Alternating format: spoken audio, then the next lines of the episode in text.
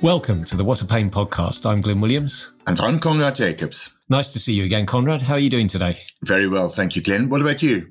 Yeah, good. I mean, as you know, we've just finished our chronic pain leads meeting. It's been a year since the last one, but a lovely meeting again. And it's giving us the chance to talk to Professor Chris Eccleston very excited to have the opportunity to talk to him. He's, of course, a big name in the pediatric pain world. And we specifically want to talk to him about a paper that he wrote with many different collaborators called Delivering Transformative Action in Pediatric Pain, a Lancet Child and Adolescent Health Commission.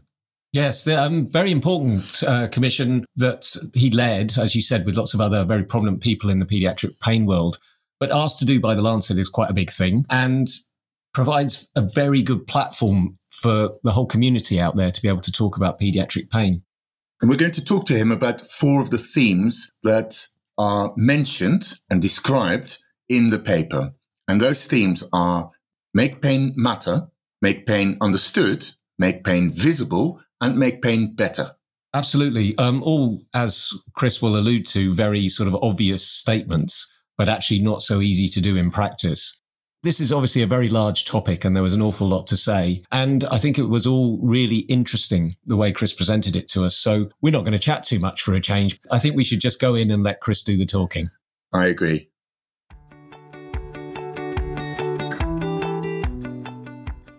Well, Konrad and I are, are, now here with Chris Eccleston. So, welcome, Chris. Nice to see you. Nice to see you both.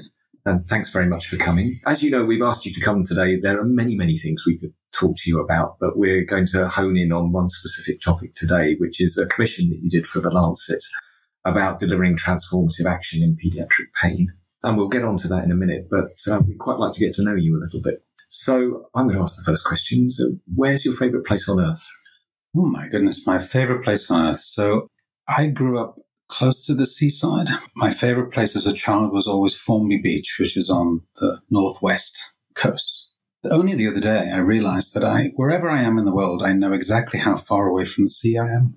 And I think that comes back to wanting always to go back to the seaside. So these days, I don't actually spend a lot of time in my, that favorite place, but I do always have one eye thinking, when will I next be by the sea? What's your favorite beach? Formby Beach. Formby Beach. Which is, okay, uh, that's your favorite in the northwest. Yeah. yeah. What irritates you? Irritates me. I don't get irritated very often.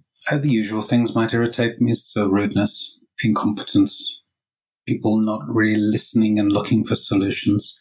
But I, my mind is always thinking about you know, why is somebody not listening to me or how I, how I might get around it. So, um, okay, you're a very positive person. You might say that. okay. Yeah, I think okay, I am. I think I am. I mean, can't I get a minor annoyance out of you? Well, a professional annoyance. Well, we have 40 minutes. yeah. yeah. Let's give it a go. All right. So anyway, how did you get into pain? So I grew up in Liverpool, and which is actually a major pain centre. And when I was at an undergraduate psychology uh, in Lancaster, I got very interested in pain and reached out to pain clinicians in Liverpool and very much from a psychological perspective, and they were nothing but kind and helpful. People some of your listeners may have heard of Eric Gadiali. This is a little historical now. Chris Wells, who was the physician at Liverpool at the time. This is even before they built the Liverpool Centre, and they were incredibly welcoming and open and interested. So that was my start. And then when I was doing my uh, PhD training in uh, Reading and then in Oxford, doing my PhD in pain, I was lucky enough to meet Tim Jack as a pain physician who'd just come down from Leeds to, to help set up the more psychosocial side of the Oxford Pain Relief Unit, as it was then known, and asked me if I would help. And so it, it grew from there. And just taking you back a little bit, you said something really interesting. You got interested in pain as an undergraduate. That's right. Why in pain? There was a lack of of psychology of the body, even at that point. And I, they're the bits I'd be really interested in. Because I was interested in perception, but then I always found that the bits that I was interested in were at the end of the textbook.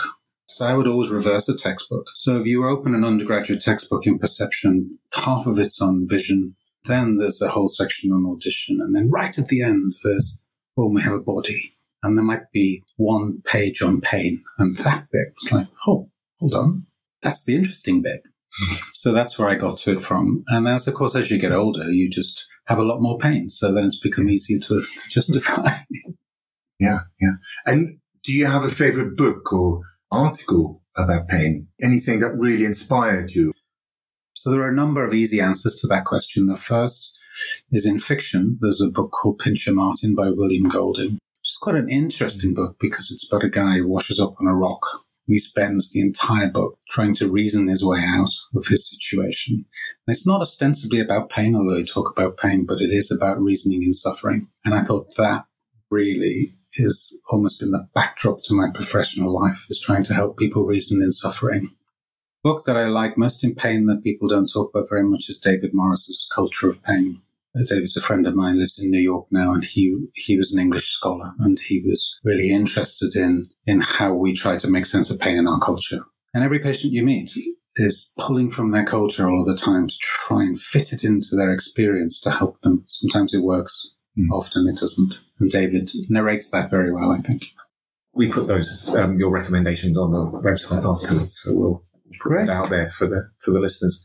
But we are here to talk about this commission yes. did with the Lancet. So could you just take us back to the beginning? How did it come about? Yes, it has a long gestation. So uh, the way it came about was you may know that I was the coordinating editor, which is the lead editor for the Pain, Palliative and Supportive Care Cochrane Review Group for 10 years. So that was a group that was all about evidence based medicine in pain. And the questions were all about what's the evidence for all types of treatments in, in pain. And we won a grant. And part of that grant was to review all the evidence in pediatric pain interventions, pharmacological and non pharmacological. And we did that. And we wrote all of these individual reviews. And then we wrote a paper looking at pulling all these different reviews together. We got to this really interesting point. We'd reviewed all the evidence. We thought, well, what are we going to do with this? So we decided to set up a closed meeting. So we invited editors of journals, regulators, business leaders, we invited her to the Wellcome Trust where we set this meeting up. And that whole focus of that meeting was how do we change this? You know, it's called Time for Change. And the editor of the Lancet Child and Adolescent Journal came up to me at that meeting and said, Would you do a commission on this? Which is one of those things that you can't really say no to. Can you just explain exactly what a commission is? You know, what are they looking for?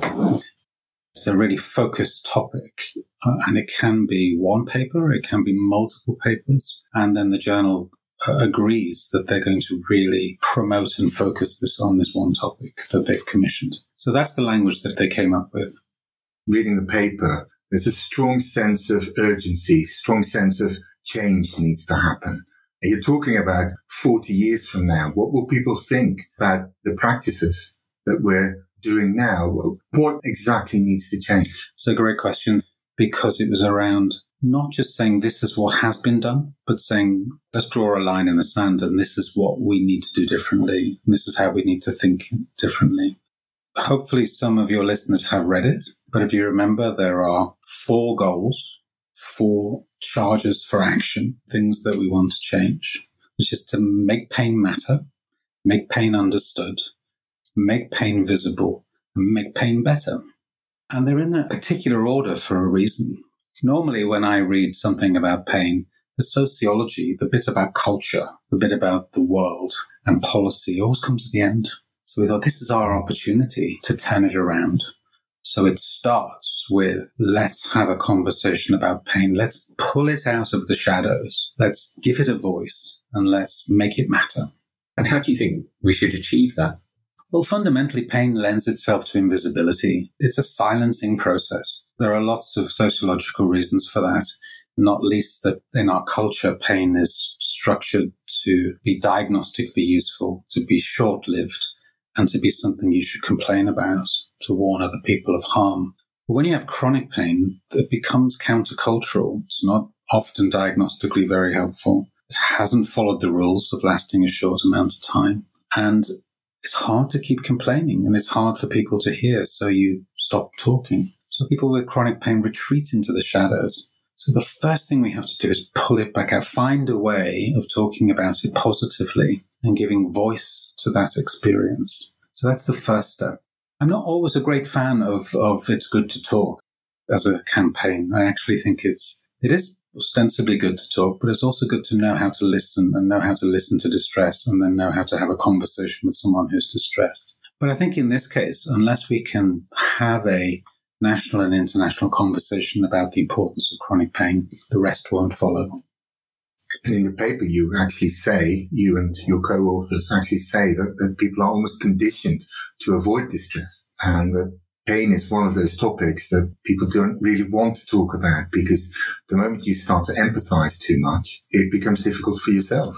Yeah, that all of those um, factors operate at multiple levels. You're absolutely right. So one of them is listening to someone else's distress, which is actually quite a complicated, advanced skill. Some people are very good at it. Some people who've never read a psychology book in their life are actually just naturally very good at it. But a lot of people are just what's called experientially avoidance, avoiding their own feelings because it makes you feel worse.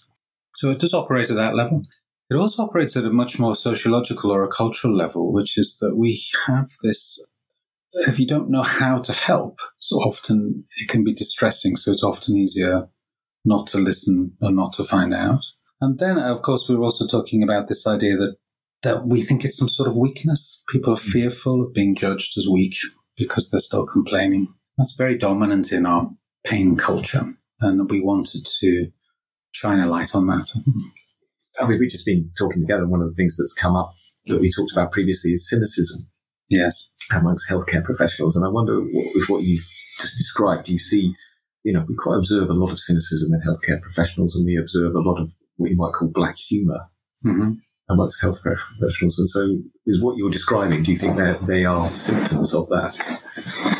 Because we do see a lot of these complex patients with very difficult presentations absolutely right. And then, and then you think about the professions that people go into pain in. Talking about black humor, it's always amusing that anesthetists um, are those who end up dealing with the most complex patients in many ways. They're not necessarily skills you would have been taught in medicine. You would have had to learn them along the way. Oh, very much so. Yeah. And I often think I've worked in rheumatology a lot, and, and the glory in rheumatology is in Petri dishes. You know, it's in immunology It's not in talking to old ladies about their sore knees. So there's this mismatch between what you're told you're supposed to be pursuing for your career and actually what your clinical reality of your life is.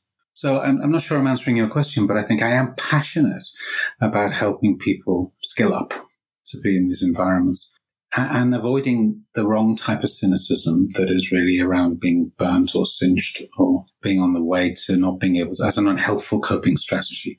But hey, black humor is often a very helpful coping strategy. Could you tell us a bit about the second aim of the Commission, namely to make pain understood? Yeah, so that's the one that people normally start their long book chapter with. That's the research one. What's the mechanism? We really need to better understand what the mechanism of chronic pain is.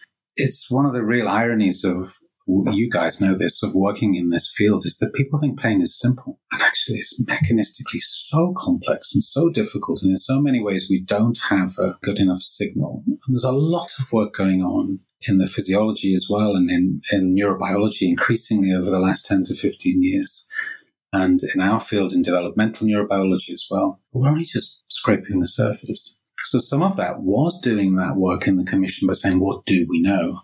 But a lot of it is about saying, you know, what can we learn and how do we accelerate the learning? Do we have a good sense of what we don't know? I don't think we do. We found ourselves in a situation where we've got rather siloed research um, firms if you like. I think campaign has got so complex, although we put a lot of lip service to being multidisciplinary. I think clinically we're much more multidisciplinary than we are in research. In research, we're largely unidisciplinary. And I think that's hurting us. So in answer to, do we know what we don't know? Probably not, because there are it's uh, and I, I, I, you pointed out that I am quite a positive person. And part of the reason for that is not ignorance or lack of caring. It's just hard to be at the cutting edge in your own field. So if you've got a choice, do I read another paper that might move me slightly to being competitive within something that I know? Or do I call you guys and say, can I, can I spend a day in your clinic and meet patients and learn about it? most patients are going to stay in the narrow field because it's tough and they have to get better. But actually, perhaps what we need is a, a new call to multidisciplinary research, then we might be better able to identify the gaps. So, Chris, if you had a hundred million pounds for research and you had to prioritize who to give the money to, what would you do? Well, we've had this conversation recently because in the UK, the Advanced Pain Discovery Program put 20, and versus arthritis put 25 million into, into a program of work. And I think that one of the things that they haven't yet done, because this was in the original thinking, was setting up a national institute for pain research. I think we need a, national institute for pain research. I don't particularly matter where it is. And in some ways, it could be a collaboratory of multiple places. And there are good models where this has worked elsewhere. It's worked in dementia. It's worked in, in Parkinson's to a certain degree. It's worked in cancer. I think pain patients deserve that. I think that's where I would go with it. What programs of work would be in there? I think it would need to be translational. We would need to actually looking at a mechanism to clinical intervention. And I mean those things broadly. So I mean psychosocial mechanisms as well as as molecular mechanisms, and I mean intervention at a populational level as well as as well as an individual level. So it's not about one particular piece of discovery; it's about bringing those people together in in that space. I think that's what we need, and that's what we're missing. So making pain understood is not just about the scientific or the clinical community; it's also about patients and families as well. What are the recommendations for for them? it is about involving patients at all levels, I think. And in terms of the science, it's also involving them at every level of that science. I think we're actually quite good at that. Maybe that's a little complacent. Because I do work in some other areas where people are discussing patient involvement as a novel idea and something that we should approach cautiously, whereas we're all in. We're actually checking ideas, asking people what makes sense to them, checking the language. There was always a discussion about the relevance of the language also trying to keep up with what people's complex needs are. So I think involving all patients at one level, but involving patients and families at multiple levels is a core part of what we do, I think. So the third one is making pain visible. Yes. And uh, how would you think we should go about that? At one level, it's fascinating. The, the question, tell me about your pain or how bad is your pain, gets asked thousands and thousands of times a day in all sorts of hospital environments. So it's about trying to pull out that patient experience. In the context typically of where it's asked, it's not about trying to understand the lived experience of the patient. It's about trying to use it diagnostically, but it could be about suddenly you've got it visible. So some of it's about uh, the recognition that people have the right to have their pain assessed. And that's where it starts. It's at all levels. And uh, from neonates onwards, we should be having that conversation. We should be assessing and why are we're not doing that. And of course, in pediatric pain, there's a history of if you say that to people in the street, they'd say, "Of course," but actually, we know that our history is that we often haven't measured pain. So I think it's not forgetting that history and making sure that it's done. And some of it's about innovation and how you do it and getting the science better of how you do it this is a subjective, um, private mental event that we're trying to make observable through an intermediary method. So there are good and bad ways of doing that. And does it also encompass making pain visible in the sense of we're making the population understand that this is a problem? It does, and that's where it overlaps with that concept of, uh, of making it matter, is actually having a mature conversation about pain. And that's quite interesting, isn't it? Because I think that started to happen post COVID, is that we'll see now lots of discussions about people being out of the workforce, about being at home with pain. There's much more of a, I'd characterize it as a confusion, at least in the UK, amongst about how to talk about pain. But I, will take it because that's a lot better than it used to be, which is let's just not talk mm. about it at all. So I think it does making it visible at all levels, at a cultural level as well. There have been attempts to find an objective measure yeah. of pain as well. How do you feel about that? You may finally have found something to irritate me. Excellent. Excellent. I told you we'd get there. Yeah, I think when people say that, I am mostly irritated with myself because I haven't found yet a really pithy, persuasive, powerful way of quickly correcting that philosophical error, which is fundamentally what it is. It's what Gilbert Ryle called a category error. You can't describe a subject, one experience by reference to another experience. It is a private, unknowable event. That doesn't mean it's not measurable It doesn't mean it's uh, it's not possible. And then does it not correlate with objective events? It does, yeah. And with measures. It does. And therefore, don't we have an objective measure then of that private and subjective you, feeling? And how do you validate that objective measure? I'm asking the questions, Chris. I'm asking the questions. You validate it by referring back to subjective report. yeah. So it's a little circular. Actually, at a philosophical level, I don't know why people are so scared of subjective events. So I think, for example, um, which comes back to what's really interesting about pain, is this sort of cultural aspect of it that people feel able to negate your individual experience. And they don't really do that in other ways. They don't say, well, I don't really think you're grieving because you're not displaying all the signs of grief. I know you tell me you're grieving, but now you're not. That would be a really strange conversation to have. They don't say, well, you're not really in love. Are you really? Because you don't look, I don't think you are. But we do it in pain all the time. We say, ah, no, it's not real. So, mm. Because I can't see an objective measure. So why are we frightened of subjective events when actually that is the stuff of our everyday life, of passions, of needs, of wants, of desires, of, of thoughts, of beliefs? They're all subjective. We're not worried about them. So I don't think the search, I understand the search for a, a stable marker of experience because that might lead us to mechanism.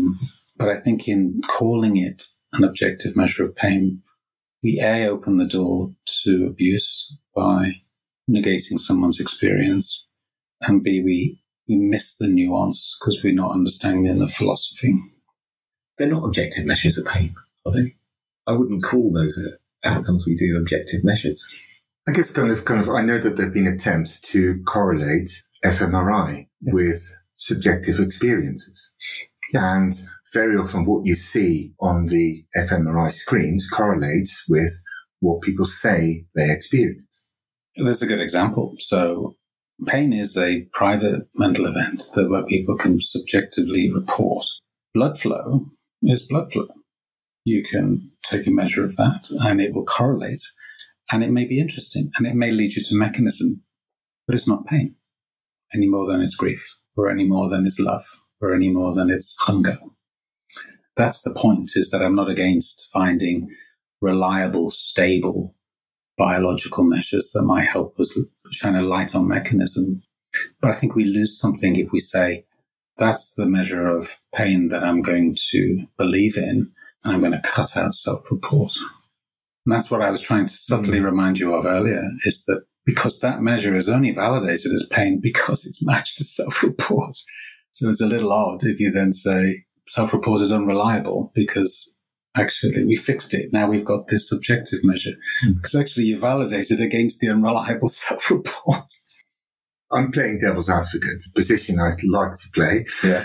But I guess it reminds me also a little bit of the, some of the discussion in the late 80s, early 90s of the last century. It was the decade of the brain. Yes. I think, if I remember correctly, the 90s. And, and I remember being at university and doing neuroscience courses and, and people saying to me, why are you doing psychology? It'll be redundant. And nobody will be talking about psychology and the Churchlands yeah. um, were talking about, I'm hungry. They were talking about it in physiological terms. They were cutting out all psychological language and that hasn't happened because of what you just said. You need to have something to refer to. You can look at the blood flow, you can look at activity, but then mm. what does it mean? Yeah. What does it mean? There's a beautiful paper by George Miller, who was the president of the American Psychological Association around that time, which is called The Misuse of Psychology in the Decade of the Brain. And, and he really goes into detail about how all of these types of problems about why you can't replace one with the other. It's a bit like trying to describe particle physics by wave function, or is trying to describe the software of a, of a computer by describing its hardware. They're both necessary and they're interrelated. One doesn't describe the other. It's a category error. I understand the passion and the ambition, but I think we need to be absolutely clear that psychology is a different discipline. So you're not a reductionist. No, but I think I have demonstrated quite nicely but the utter failure to be able to do this in a pithy, easy way. I look forward to learning how to do that. So the fourth goal is to make pain better. Yes. And sort of reading that, it just really seems to be quite a, a combination of the first three. Yeah, if we've made it, if we have a good understanding of what might be causing it, or enough of an understanding, if we have made it visible and we're even talking about it to begin with, then that gives us a platform for action that allows us to attempt to make things better. But I think that was an interesting section to write because remember, this is across the board. Although I'm a psychologist, we were interested in pharmacotherapy and other non pharmacological interventions as well as psychosocial interventions. I remember an odd situation in pain, whereas we, partly from what we discussed earlier, is that we, there's a long tradition of psychosocial interventions being researched, but much less so in pharmacology. So one of the things that was really nice was being able to look at how we could do things differently to the randomized control trial, whether we can do uh, pharmacokinetic and pharmacodynamic studies individually with individual patients and individual dosing, whether there, there are other ways of doing things rather than building up these almost impossible to recruit to maintain and fund monolithic, great big studies. And that discussion, I think, was one of the things I think is perhaps most far reaching in, in the um, commission is how we might think about creating evidence in a different way. Do you think it's feasible at the moment with, I suppose what I'm trying to drive at is it's all very sensible, what you suggested and good goals to have. But what does it take to actually achieve it? Because it's, there's a lot of resource there. There's a lot of time. There's a lot of interest. So how do we promote all of that? There is. Well, for those people who managed to get all the way through 30,000 words, right at the end, there's a figure eight, which is about redesigning pain services. And I think that's where the action might come. Because rather than fixing all these individual pieces, I think we need to be much more ambitious.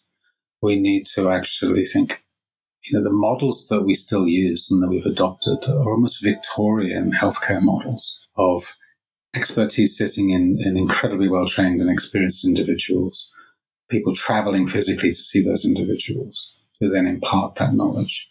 And we might need to think differently about whether that expertise sits in a system that might be technologically mediated.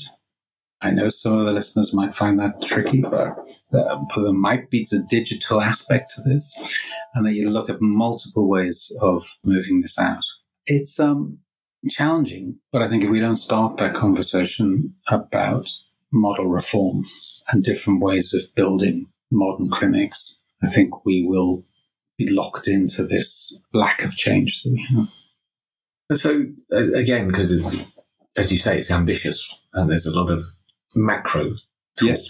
in the paper. So for our, our, listeners, we're all working in our departments or services yeah. or maybe you might be a sole practitioner, you know, trying to treat pediatric pain that you come across. So what are the small wins? You know, how can we take this commission and its advice and then just make little changes in our day to day lives and day to day practices? That is very helpful. So I've worked at both levels, obviously. So uh, it's, it is easy to have a big conversation about strategy and change that you might not see in your lifetime, fun though it is. But it's also interesting to get boots on the ground and be in those environments where you're trying to actually make real change. So one of the things I'm, doing at the moment is we're trying to introduce our virtual reality solution in chronic pain into an NHS environment. That's been fascinating because that really is detailed work with health and safety, with patient partners, with HR, with all going things that we uh, people do every day here. So I, I, think you're right. It's a good challenge. It's not just staying the strategy. You've got to get, you've got to roll up your sleeves and actually get things done on the ground. And that's how change happens as well. That's how new services happen. That's how new programs happen. But for the individual practitioners, which is a slightly separate question, there's a lot in here that is helpful. I think hopefully it's affirming. It actually shows that there are people out there who are thinking in particular ways. There's practical advice about how to individualize care Uh, in particular on the make pain better side, that not worrying about multiple trials, actually looking at individually with your patient what you can be doing. The things we were talking about earlier, hopefully affirming, which is around understanding this is actually quite a difficult job. Chronic pain is really challenging, and people have a, multiple influences on their lives, and you get these small teachable moments where you can make a difference. So we're also in here trying to pull out is what could you do in those small moments to make a difference? And then the last thing, I guess, is that sense of community is that um, I do worry about this precious community of pediatric pain specialists in all disciplines is that we really need to find a, a stronger sort of community focus to support each other. Black humor is one thing, but maybe that's the start of having a more of a community supportive feel. And how do you see that? Bit like we said earlier, that's not going to happen by accident. I think it starts in the centres. It starts in culture and values and understanding of what we're trying to achieve. It starts by trying to pull people together. Bit like you've been doing uh, here in Oxford about pulling people in and together. Bizarrely, has never happened before in the UK. Bringing leads together, bringing people together. That's where it starts. Trying to understand what their challenges and their problems are. Trying to network people into that. Also, trying to create career paths in this field. So the Lancet paper was published in 2021. Yes. Do you have any sense of how it was received and, and maybe even a sense of what the early impact of it may have been? Yes. So we, it was a COVID baby, unfortunately, in the end. And there was supposed to be a very large launch event, which is partly what the Lancet commissions do at European Pediatrics.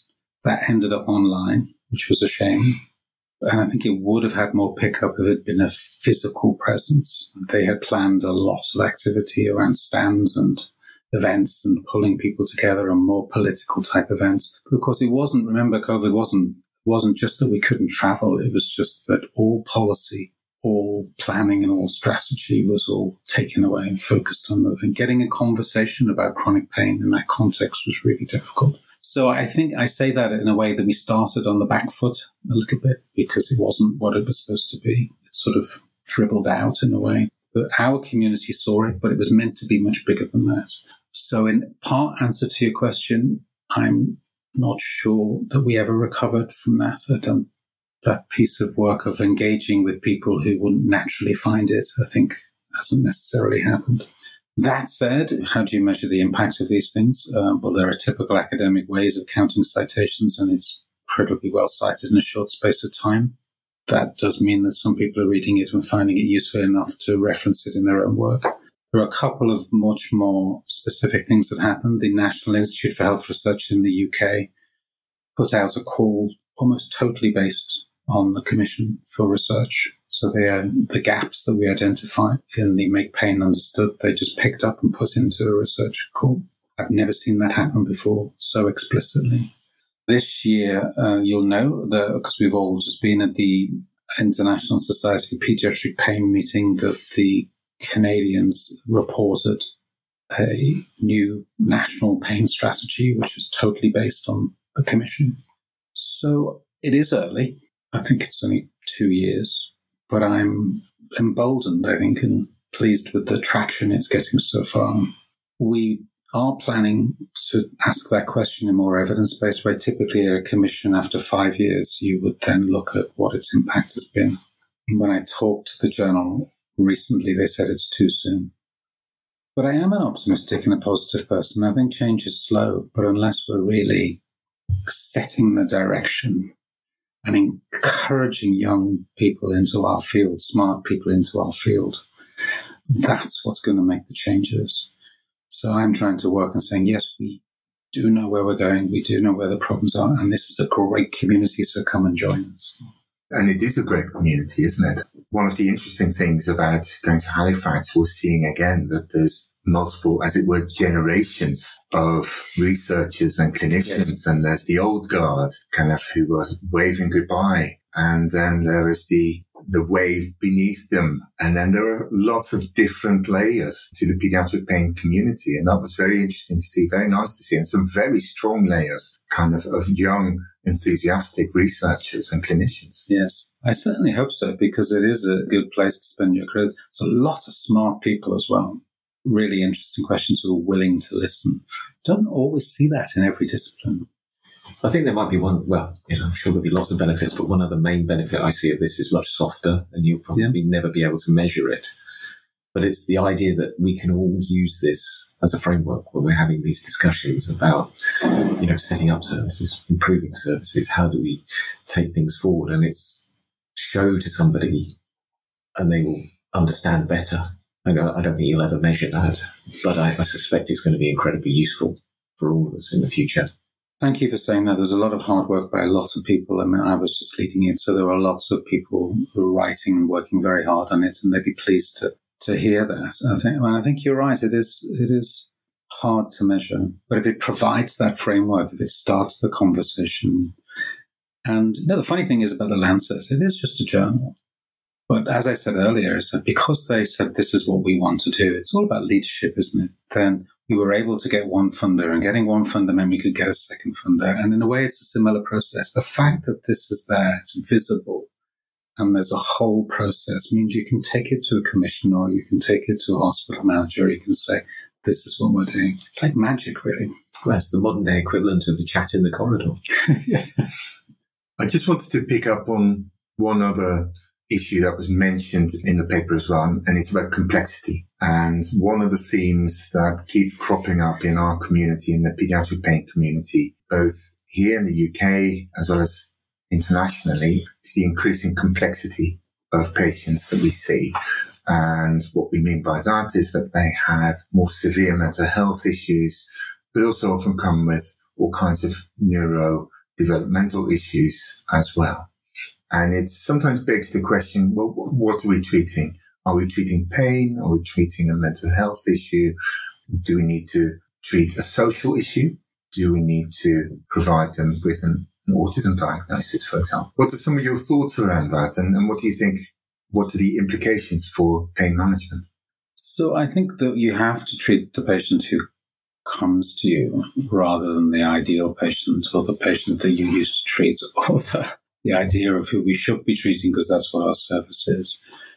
And I think that I do hear that a lot, actually, that not just in the UK, the case mix is changing. People are becoming more complex because I get to travel a lot and I, and it's not a UK specific challenge, but it is hard to unpick without the data, whether it's about growing awareness of the problem, which means that specialized centers are getting more complex referrals, or as another hypothesis is that there's more awareness but less service elsewhere, so those referrals are becoming more visible and coming out of the woodwork, if you like. Or it could be that sociological question that you hint at, that actually being an adolescent is a very different experience than it was perhaps when we were much more complex, much more challenging than many other problems. And I want to say that that's an empirical question. I'm not sure. I think we need to better understand that. We need to do some research on that because I'm not convinced yet that actually the world has changed in a really meaningful way in such a short space of time for adolescents. I think there are some things that are different in presenting. Um, so that's a question I might put back to you both is like, how do we, and it's not really in this paper because it happened so quickly. I think it's not, we discuss it, but it's not not really developed. I think we were writing this today, there'd probably be a much bigger section on exactly that question. But it has always been there. I mean, I my colleagues, um, particularly my pediatric colleagues, trained in developmental disorders as well as in pediatric pain. They often came from that route.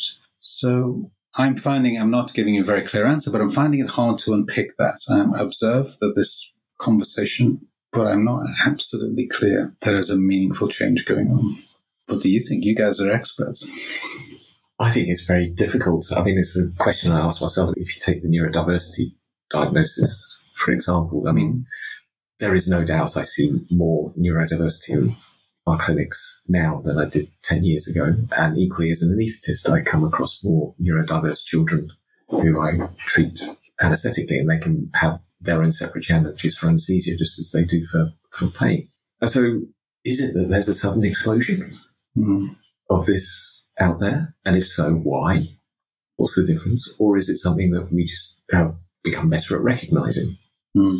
or categorizing, however you want to call it? And does that then make a difference? I, I don't know. Yeah. I, and I've asked lots of people this, these questions who maybe are far more expert in neurodiversity than I am, obviously, and they can't seemingly give me a, an answer to that question. So I, I genuinely, I don't know. I'm, I'm sort of with you. And I guess kind of that may be the case for autism and ADHD, but in terms of mental health, we know that there are increasing difficulties with mental health in adolescents. And that's well documented in population data that particularly also kind of from 2011 onwards, for example, depression in girls has gone up quite significantly. And, you know, some people would say, well, what happened in 2011? And we all know what, what happened. Smartphones became extremely popular around that time. And so some people would suggest that, that the increase in depression, mental health issues, partly related to the use of social media and increases in depression and anxiety may also be related to increases in chronic pain presentations, especially in the absence of child psychiatry services that are easily accessible. Because we know that, for example, about 60% of children who go to child psychiatry services report pain. If they can't go to child psychiatry, they go to pain. It is challenging, isn't it? It's, and this is exactly the type of research that we need mm. to do mm. more of. Yeah. But there's very little of this type of research skill in the pain field. We, there are very few psychiatric epidemiologists who are working in this field. There are very few sociologists working in this field. You know, there are people who could, or media specialists, people who actually help us. Our psychology is much more focused around individuals and understanding the individual in front of us. We're not necessarily thinking about all of the social forces that are shaping them. And I think that um, it, it, does get pulled out in this commission a little bit at the beginning. Is we need a lot more of that to help us understand it. And it would be better to, if we could understand what comes next rather than we're still struggling to understand how we got here. It would be even nice to think what's going to come next. Then we could plan for it. Yeah. Chris, my father-in-law, who's sadly dead, um, he died a few years ago. He was a real character, a real contrarian. And he said to me one day, so you're a clinical psychologist? Okay. How come there are more and more clinical psychologists in the world and yet mental health is still not any better? And in fact, probably a bit worse. And I'm going to put the same point to you, but not about mental health, but about pain. So there are more and more people who understand and treat pain, but it doesn't feel as if there's any less of it. And we're not that good yet at treating chronic pain. What do you think? Well, I think your father-in-law was a very wise man. And um, I often uh, like to present it that way too. When I first joined the International Association for the Study of Pain, I think there were about 1,300 people. Now there are about 8,000 people. And I've had a terrific career in pain. But we there are more people than ever in pain. There are um, we have fewer treatment options than we ever had before. We're actually withdrawing interventions. We know that even if we're adults, for example, we're withdrawing anti- certain types of antidepressants. We're withdrawing opioids for obvious reasons. You know, we have fewer treatment options, we have more pain, and we have lots of people studying it. However, I think what that tells us is that actually we just need to build that workforce even more. This is a fiendishly difficult problem. And I think that we underestimate it. And we are, I see that. In fact, I'm doing a lot more work in that area now of trying to, to address the chronic underfunding of this massive problem trying to have people not just jump to simple solutions. And I think that your father in law was right. The implication that what we're doing isn't helpful is not correct.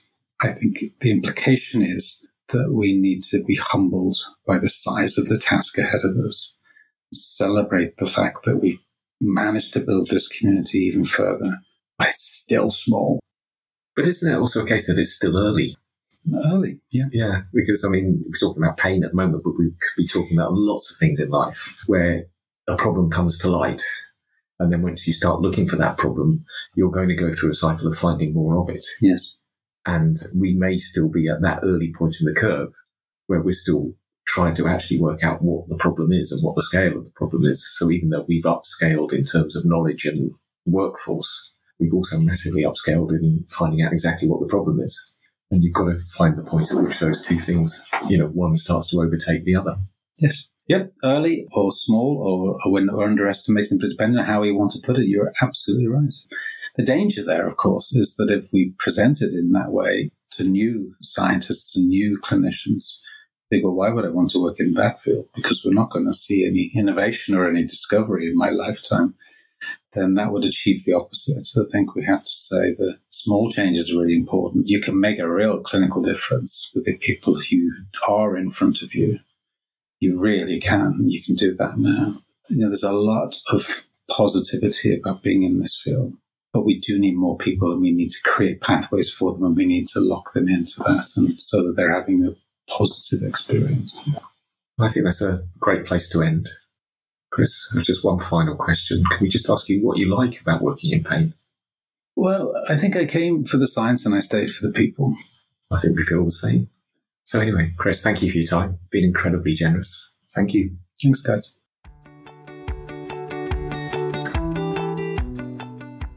fascinating interview there with Chris. I really enjoyed that. I felt we had a, a, really good conversation. I mean, there's so much that you could talk about.